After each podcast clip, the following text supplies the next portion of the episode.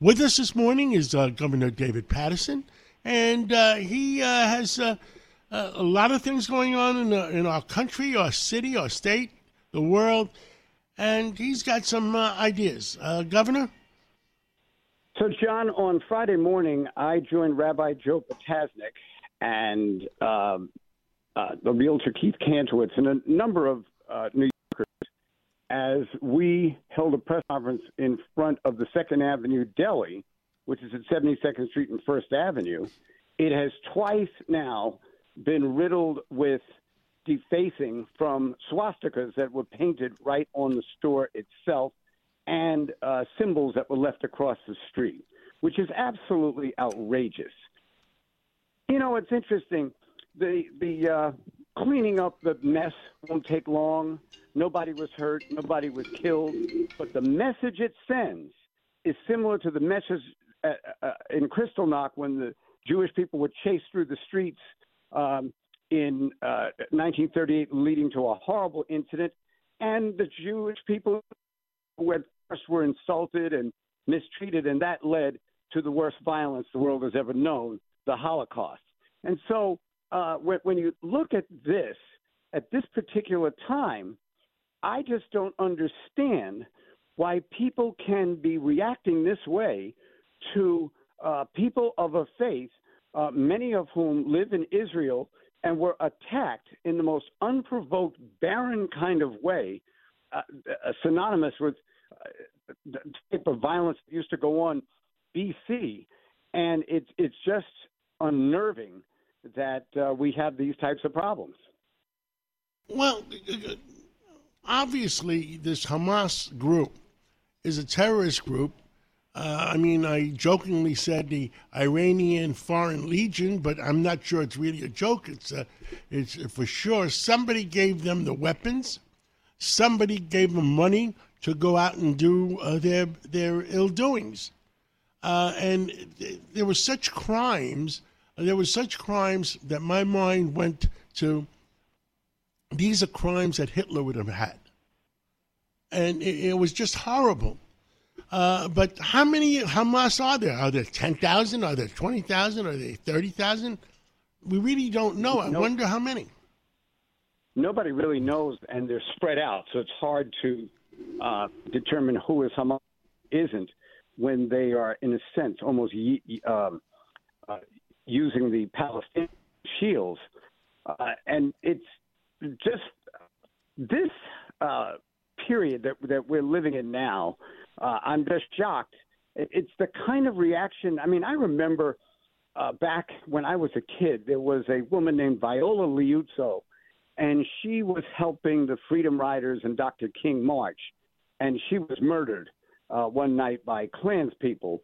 And after that, the head of the Ku Klux Klan, Robert Shelton, made a statement. Why wasn't she home minding the children? Because the woman lived in Indiana and she believed in civil rights and she went down there to help.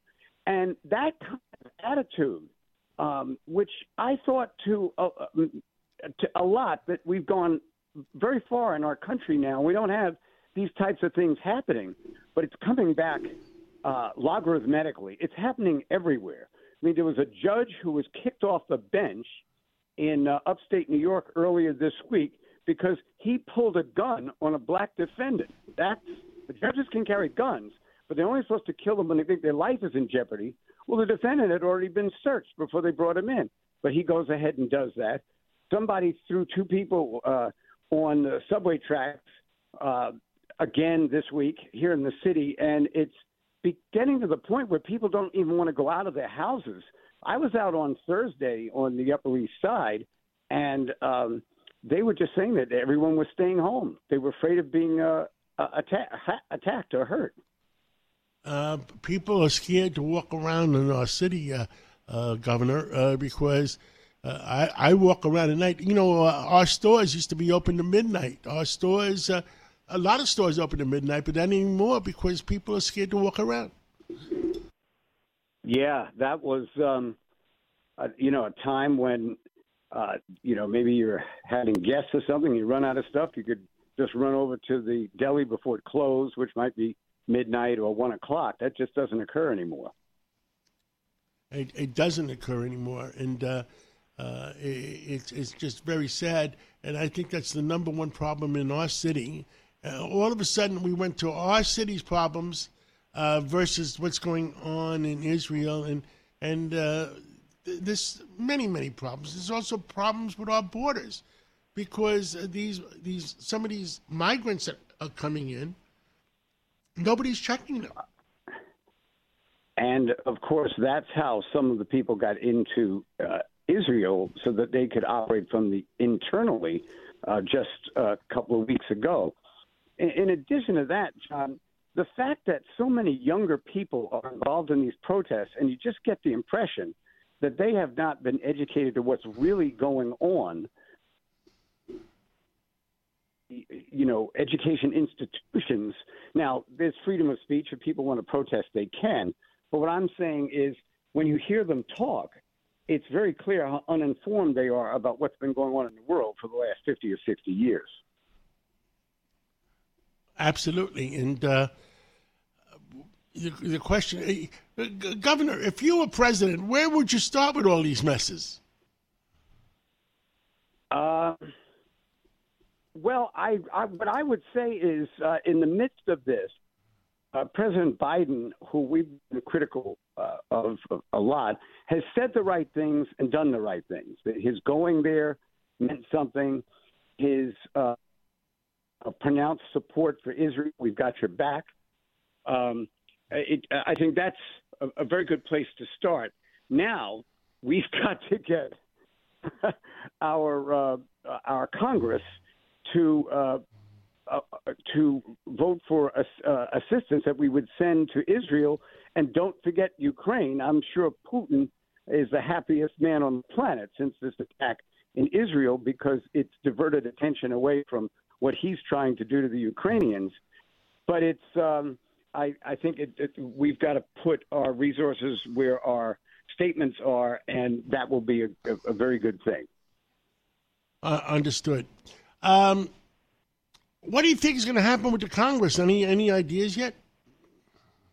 Well, you know, since they have an interim temporary speaker, in my opinion, since 80% of the Congress members are going to vote for this aid, that they could just go in there and do it right now, but with an interim person taking their place. I once um, substituted because we didn't have a lieutenant governor. I substituted, even though I was governor, and acted as the president of the Senate so we could pass some aid to localities back in 2009.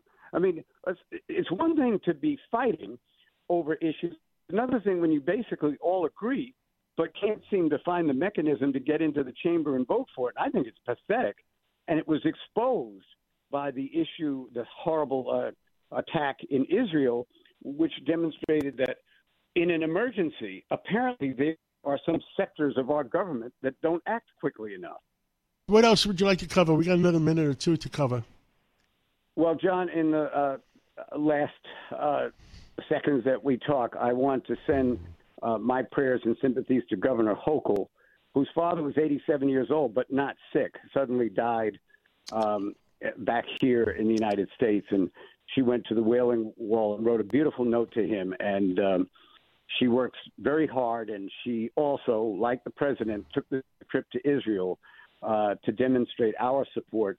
Um, pretty much the largest Jewish community outside of Israel is here in New York, and I thought it was a great gesture on her part, and I send my prayers to her family.